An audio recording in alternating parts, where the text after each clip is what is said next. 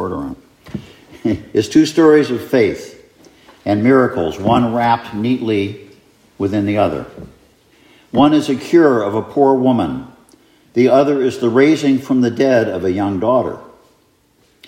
The message of this scripture is that faith, no matter how frail, small, or not fully understood, yet it is necessary for us to come to Christ and to humbly petition Him to help us in our time of trouble. Faith, small as a mustard seed, will grow into the mightiest of shrubs. Jesus is waiting patiently for us to come to him and will comfort and save us. Just before this passage, we learn that Jesus has called Matthew, the tax collector, to follow him. Jesus, the disciples, the sinners, and the publicans are all celebrating in Matthew's house. This disturbs the Pharisees, who demand to know why he eats with these unsavory characters. And Jesus answers them They that be whole need not a physician, but they that are sick. He has really had about enough of these Pharisees and these debates. And he says, But go ye and learn what that means. Jesus, the great rabbi physician, will soon display his grace and his power. Now comes to him a certain ruler named Jairus, who bows down and worships Christ and calls on him. His daughter, who is only 12 years old, is near death. If Christ will just lay his hands on her, she shall live. Amen. We note in Matthew, where we read today, it appears that the daughter has already died. It says, My daughter is even now dead. But in Mark and Luke, which include the same stories and miracles and provide more details, she is still alive. My little daughter lieth at the point of death. The apparent discrepancy can be explained by the Greek word rendered is even now dead, doesn't necessarily mean she's actually dead, but only that she is dying or about to die. So Jairus is coming to Jesus praying that he will save his daughter. Jairus is asking for this cure, which he knew Jesus had done for others. At this point, Jesus had not raised anyone from the dead. Raising the dead was an act that would be seen as a sign of the Messiah. The people knew that the prophets Elijah and Elisha had prayed to God to raise a dead person, but no one had ever raised the dead with his own power. So the ruler had faith, but his faith was not to be compared to the centurion, we recall, who believed that Jesus could heal from afar. The centurion, recognizing the divinity of Christ, knows that if he but speaks the word, if Jesus but speaks the word, his servant will be cured at the same hour. The ruler's weaker faith insisted that Jesus enter into his house and physically lay on his hands. And yet the ruler's faith was true. He came to Jesus and fell down and worshiped him. Trouble caused him to come to Jesus, but he came. Today, how many of us remain in our moral or physical dilemmas rather than come to Jesus for salvation? Do we think he doesn't know about our troubles and our sins before we even speak them?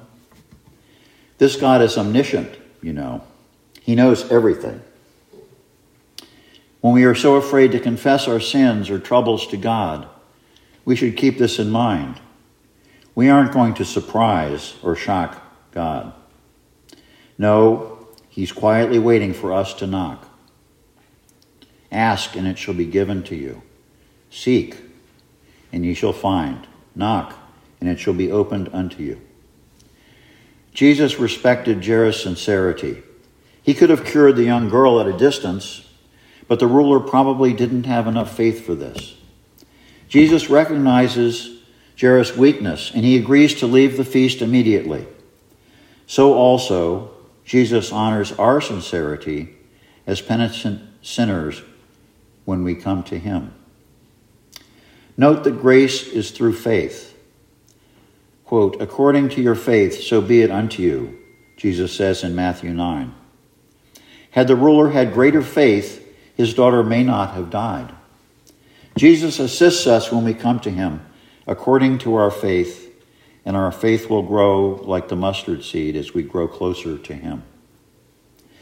Yet Jesus has hardly left to go to Jairus' house when a strange event occurs. A poor woman, stricken with a flow of blood for many years, sees him passing by. She has been to many physicians, but has come away poorer in health and in wealth. This has lasted 12 long years. It's interesting that the woman has suffered for 12 years and that Jairus' daughter is but 12 years old.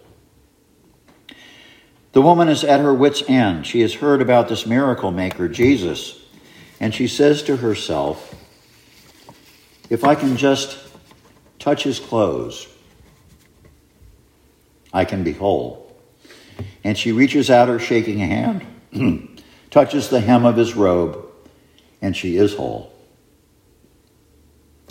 Now, Mark says, Jesus, immediately knowing in himself that virtue had gone out of him, turned about in the press of people and said, Who touched my clothes? Let's note some interesting things about this. Her real but imperfect faith. She had utmost confidence in Christ's power and a very sincere yearning for healing. But it was a somewhat ignorant faith. She thinks that her touching of his robe will heal without Christ's knowledge or his will. She thinks that she will slink away into the crowd and Christ will be none the wiser or poorer for the stolen blessing. What superstition! She was confident that one fingertip on his robe was enough. She had received her desire, and her healer recognized her faith as true, though there was much ignorance of him or what he was about. But before we blame her, let us stop for a moment and think about our own situation today. To attach too much importance to the external signs of grace, rites, ordinances, sacraments, relics, is the very same misconception. It's not the external sign, but the internal grace of Jesus Christ that we should seek. Jesus confounded the Jewish religious leaders with the same admonition to seek the spirit of the law and not the letter. We must not let this type of behavior corrupt the simplicity and the spirituality of our Christian worship. Was this woman's faith selfish? She wanted health, and she didn't care much at that point about the healer. She would have been quite content if she could have stolen away in the crowd. She would have had little gratitude to the unconscious giver of the stolen good. So many a Christian life is in, a, in its earliest stages is more absorbed with its own deep misery and its desire for deliverance than with Jesus. Love comes after, born of the experience of his love. But faith precedes love and the predominant motive impelling one to faith at first is distinctly self regard. Christ answers her imperfect faith, though, and by answering, corrects and confirms it. She wanted to slip away. Her condition perhaps embarrassed her. She was afraid to address Jesus directly. Jesus forces her to stand out before the crowd, and there, with all eyes upon her, to conquer her shame and to tell the truth. Perhaps a strange kindness that seems to contrast with his ordinary desire to avoid notoriety, but with his usual tender consideration for shrinking weakness. But he did it for her sake, not his own. She is changed from timid to courageous. At one moment, she stretches out her wasted finger, a trembling invalid. At the next, she flings herself at his feet, confessing all. Christ's words to her are full of tenderness Daughter, a term of love and endearment. Be of good comfort. Thy faith, not thy finger, hath made thee whole. Not the robe's hem, but Christ's love is the cause of her salvation. In case anyone is wondering about Jesus asking who had touched him, the disciples in Mark respond, Thou seest this multitude thronging about, and you say, Who touched me? They were saying, Are you kidding me? Lots of people have touched you. but note two things. It was the woman's faith that led to the miracle by Jesus. He sensed her faith in that touch. Does anyone here think that Jesus did not know who touched him? No. He wanted the woman's faith to grow and for the crowd to know what had happened through faith. In this story, there's another sermon. The poor woman was ceremonially unclean to the Jews, and whoever touched her was unclean also. This may be partly why she was afraid to approach Jesus. Also, Jairus' daughter was unclean because she was dead when he arrived. Here, the doctrine of salvation is set forth. Jesus takes on our sins, our uncleanliness, and suffers for our sakes and for our redemption. The Levitical priesthood leave the dead in their uncleanliness. The unclean are not forbidden to come to Jesus if they but believe. At this time, Messengers arrive and tell Jairus the bad news that his daughter has in fact died, and say, Why troublest thou the master any further? How Jairus must have begrudged the interruption of the woman. But Jesus, not heeding the word spoken, says to the ruler, Fear not, only believe, and she shall be made whole. How Jairus' faith must have been strengthened by seeing the mighty power of Jesus to heal the woman and his comforting words to him. Now they come to the house of Jairus and are met by the shrieking and lamenting of professional mourners. This custom continues to this day in the Middle East. This is in sharp contrast to the quiet calm and majesty of our Lord. He rebukes the professional mourners, and he says, Why make thee this ado? And why weep? The, da- the damsel is not dead, but sleeps. And the mourners laugh him to scorn. Yet Jesus orders them to give place, to get out, and he brings only the grieving parents and Peter, James, and John. Note that the scornful laughter of the mourners showed how well they understood that the girl was truly dead. It cannot be supposed that our Lord means literally to say that the child was not dead. It is likely that Jairus and the people favored the opinions of the Sadducees, a group that understood by being dead that she had ceased to exist and that she would never be raised up again. In opposition to this, Jesus used the expression, she sleeps, affirming that the body was dead, but implying that her spirit still lived and that she would be raised again. Similarly, in John 11, Jesus says, Our friend Lazarus sleeps. He was to raise Lazarus also from the dead.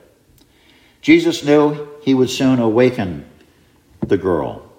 So we Christians know that at our physical death, our bodies and our souls are separated to be re- reunited on the day of judgment, when we, we shall be judged by Christ. It is but a sleep, not eternal death. The power and majesty of God was about to be revealed to the faithful and the unfaithful. The professional mourners had no faith. He turned them out of the room. He would not have unbelievers honored as witnesses of his glorious work. Pearls should not be cast before swine. In the resurrection at the last day, the wicked will be treated with disgrace. The skeptical scorners will then awake out of the dust to shame and everlasting contempt. The prophet Daniel writes in chapter 12 And many of them that sleep in the dust of the earth shall awake, some to everlasting life, and some to shame and everlasting contempt. The witnesses chosen were the parents and the three favored disciples Peter, James, and John. These three were they that afterwards were chosen to be the sole witnesses to the transfiguration of our Lord and his agony in the Garden of Gethsemane. Everyone knew the maiden was dead. It would, in fact, be widely known that a miracle, such as had not been seen since the prophets, had occurred. And remember, the prophets Elijah and Elisha had prayed that God would awaken the dead. Here, our Lord, by his own power and command, has willed it. At last comes the great deed. Peter was present, and Mark recorded, He took the damsel by the hand and said unto her, Talitha cumi, which is, being interpreted, Damsel, I say to thee, arise. And straightway her spirit came again. And the damsel arose and walked. And they were astonished with a great astonishment. Note that the cause of the miracle was the Word of God, Jesus, who simply willed it. Jesus varied his applications, his application of his miracles as the circumstances of the recipients required, according to the strength of their faith and their understanding of him. Mark, who learned from the Apostle Peter, uses the Aramaic language here. Talitha cumi, damsel arise. These words must have echoed in St. Peter's head from that day forward. The miracles of raising the dead are four in number. Jairus' daughter is raised from her bed. The widow's son at Nain from his bier, having been for a little longer separated from his body. Lazarus from the grave, having been dead four days, and Jesus' resurrection. A few minutes or days or 4,000 years are one to his power. As said by Archbishop Richard Trench about these miracles, an ascending scale of difficulty, which has one stage more the final summoning of the dead by the same voice of quickening. Let us take away from today's gospel three thoughts to ponder. Faith in Jesus is necessary for us to come to him for help and comfort. Faith. Jesus is waiting patiently for us to come to him, to but knock, and he will comfort and save us. And in the end of times, Jesus will shout, and we will all be summoned from the grave for our just reward let us prepare ourselves for the day of the Lord. Amen. Amen. In the name of the Father, the Son, and the Holy Ghost. Amen.